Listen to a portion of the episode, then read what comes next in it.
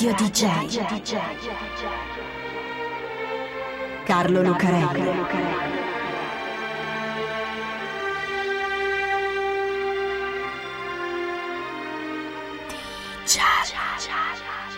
Carlo Lucarelli presenta Di Giallo, il radiodramma di Radio DJ.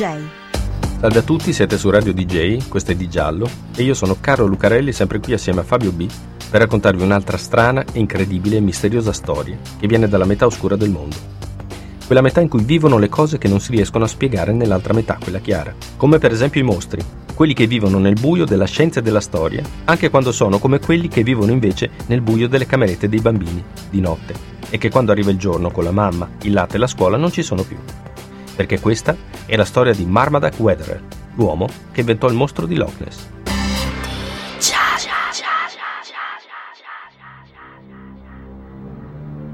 Chiariamolo subito, io non lo so se il mostro di Loch Ness esiste o no, non è questo il punto.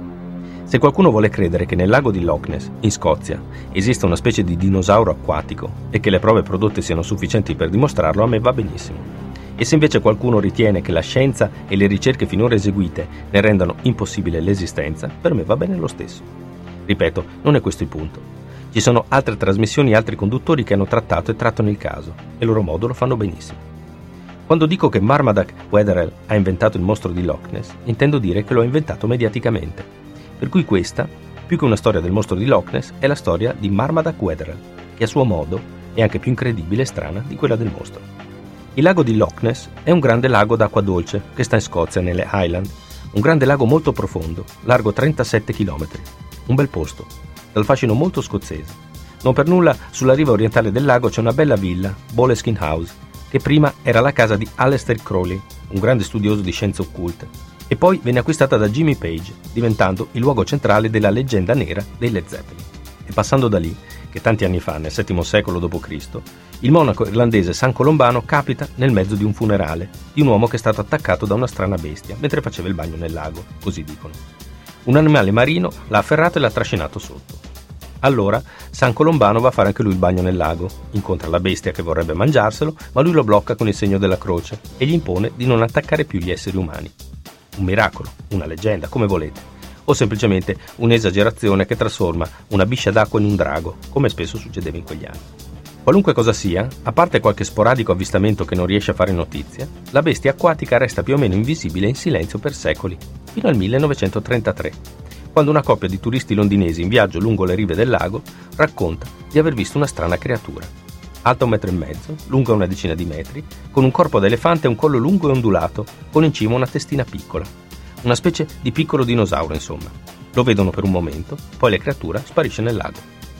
Da quel momento gli avvistamenti si fanno frequenti, di solito di notte o nelle giornate piovose del tipico clima scozzese, e vengono puntualmente riportate dalla stampa locale, finché non arrivano a quella nazionale, trasformando quello che è sempre stato definito come una bestia acquatica, un serpente marino o anche un drago, in un mostro, il mostro del lago di Loch Ness. C'è anche una foto, la prima, scattata dal dirigente di una fabbrica di alluminio della zona che si chiama Hugh Gray, che si trova a passare da Loch Ness con una macchina fotografica, quando vede ribollire le acque del lago. Scatta una serie di foto molto confuse, una in particolare in cui si vede una strana macchia biancastra e sfocata. Può essere qualunque cosa, dicono in molti magari un cane labrador che nuota con un pezzo di legno in bocca, oppure il mostro, come sostengono Gray, parte della stampa che ne pubblica la foto e parecchia opinione pubblica, che comincia ad appassionarsi al mostro di Loch Ness e corre sulle rive del lago per riuscire a vederlo.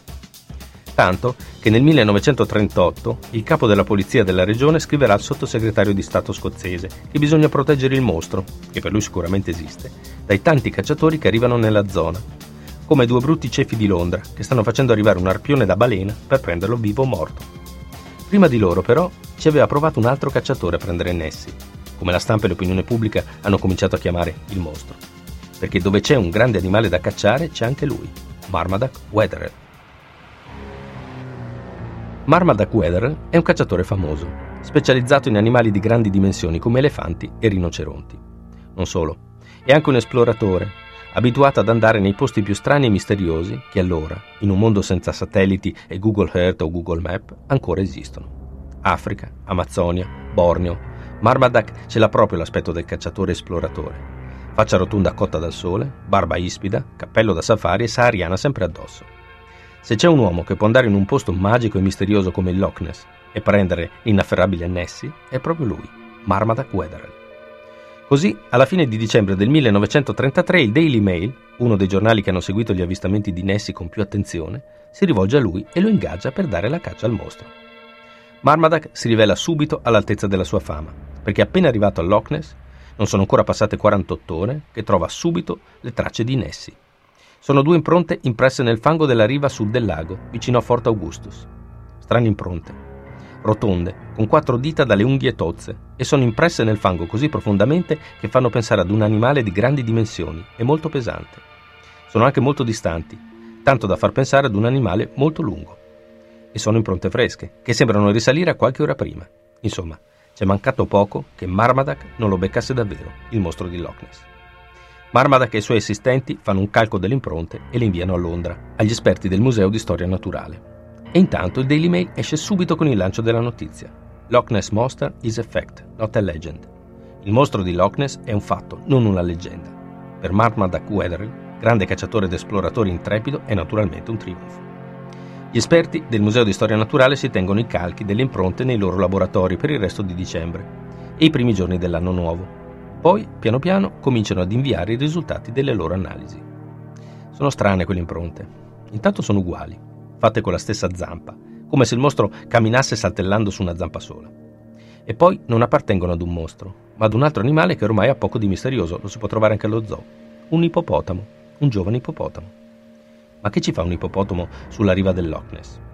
Niente, in quegli anni di esotismo coloniale, in cui gli animali rari ed esotici potevano essere cacciati e commerciati con più libertà di adesso, andava di moda importare zampe di ippopotamo o di elefante per farci oggetti d'uso, come portaceneri o portaombrelli. Infatti, dicono gli esperti del Museo di Storia Naturale, si tratta probabilmente di un portacenere, che qualcuno ha preso e poi ha piantato sul fango per simulare quelle strane impronte. Un hoax, insomma, un falso, uno scherzo. Marmaduke la prende malissimo anche perché il Daily Mail, forse per pararsi le spalle per aver preso quella bufala colossale sparata in prima pagina, attacca Marmaduke e gli fa fare la figura del ciarlatano. Marmaduke Wetherell ci resta così male che quasi impazzisce di rabbia. Giallo DJ di giallo. Nessie però continua ad apparire, a turisti e studiosi che vanno a cercarla o passano di lì per caso. Alcuni di questi riescono a fotografare il mostro, o meglio, riescono a fotografare qualcosa, come la ventina di osservatori dotati di binocoli e macchine fotografiche che Sir Edward Mountain, che finanzia la prima grande spedizione organizzata sul Loch Ness a caccia di Nessie. Nelle foto si vedono le acque increspate del lago con una macchia nera un po' allungata al centro, ma niente di più. Ce ne sono tante, come quella scattata da un signore che si chiama Adams, che fa vedere una pinna emergere dalle acque, ma anche quella potrebbe essere qualunque cosa, e forse non è neppure stata scattata sul lago oppure quelle scattate durante la spedizione Lunchland Stewart, tre piccole gobbe che emergono dall'acqua, così piccole e così lontane che anche quelle potrebbero essere qualunque cosa fotografata in qualunque altro posto. Esistono anche delle riprese, come quella fatta con la cinepresa da 16 mm da un turista sudafricano, che quasi nessuno è riuscito mai a vedere. Quella fatta da un ingegnere aeronautico sempre di passaggio, che riprende una strana forma che provoca una grande onda nel lago, o come quella di un tecnico di laboratorio che però probabilmente riprende un gabbiano sul pelo dell'acqua. C'è anche un'immagine registrata dal sonar di una barca che riprende una forma allungata che nuota in profondità e che potrebbe anche essere una formazione di alghe. Ma l'immagine più famosa di tutte, quella che rimane nel ricordo di chi abbia visto un documentario o letto un articolo su Nessie, quella che ha maggiormente contribuito a creare l'immaginario del mostro di Loch Ness, è The Surgeon's Photography, la fotografia del dottore. La foto del dottore si chiama così perché a scattarla nel 1934 sarebbe stato un medico, un ginecologo di Londra che si chiama Robert Kenneth Wilson, il colonnello Wilson, e che, come tanti altri, si trova da quelle parti per caso quando Nessie è emersa dalle acque del lago. È una foto che per prima mostra il collo e la testa del mostro, una virgola ben definita che fa una S con la schiena che esce dall'acqua al centro di una serie di cerchi concentrici. Nessie, il mostro di Loch Ness, che nuota pacifico nel lago la prima e unica foto in cui Nessie si vede abbastanza chiaramente. Sargent's Photography, insomma, la foto del dottore. La foto viene spedita al Daily Mail che la pubblica con grande evidenza. Ma attenzione, perché c'è un colpo di scena. Ripeto, non lo so se Nessie esista davvero oppure no, non è questo il punto. E anche le foto che riproducono ombre, sfocature e virgole che escono dall'acqua, magari sono davvero immagini di Nessie, è possibile anche questo. Ed è possibile anche per la foto del dottore. Qui però vorrei raccontarne la storia da un punto di vista diverso, quello di Marmaduke Weatherall. Qualcuno, esaminando la foto del dottore, comincia presto a trovare dei difetti, dei piccoli particolari che non tornano, e ne prende le distanze. Il dottore innanzitutto, il colonnello Wilson, che non vuole che il suo nome sia associato alla foto dalla stampa. Poi, dopo una lunga serie di sospetti e di analisi che ne mettono in dubbio l'autenticità, uno studio delle proporzioni delle ombre per esempio afferma che il mostro, se fosse davvero lui, sarebbe piccolissimo, più o meno 20 cm. Ecco, negli anni 90 arriva una rivelazione. Sì, quella foto considerata l'icona stessa del mostro di Loch Ness è davvero un falso. A confessarlo è Christian Sparling, il figliastro di Marmaduke Weatherall. È stato Marmaduke ad organizzare lo scherzo per vendicarsi del Daily Mail e di tutti quelli che lo hanno preso in giro per la storia della zampa dell'ippopotamo. Marmaduke e suo figlio Ian hanno comprato un piccolo sottomarino giocattolo in un negozio. Christian, il suo figliastro, che è uno scultore, ci ha aggiunto un collo e una testa fatta di gomma e l'hanno fotografato nell'acqua del lago. A quel punto hanno chiesto ad un amico di trovare un interlocutore credibile e l'amico ha convinto il colonnello Wilson a spedire la fotografia al Daily Mail. Uno scherzo, insomma, uno scherzo di Marmaduke Weather, cacciatore, esploratore e all'occorrenza e per vendetta falsario. Anche la rivelazione è stata messa in dubbio, il falso di un falso di un falso all'infinito. Come ho già detto, qui non mi interessa sapere chi ha ragione. Marmaduke mi è simpatico e mi diverte l'idea che si sia vendicato con quel suo sorriso sornione che si vede nelle fotografie che lo ritraggono. Anche se in effetti sapere con certezza che c'è un mostro nel lago di Loch Ness sarebbe altrettanto divertente.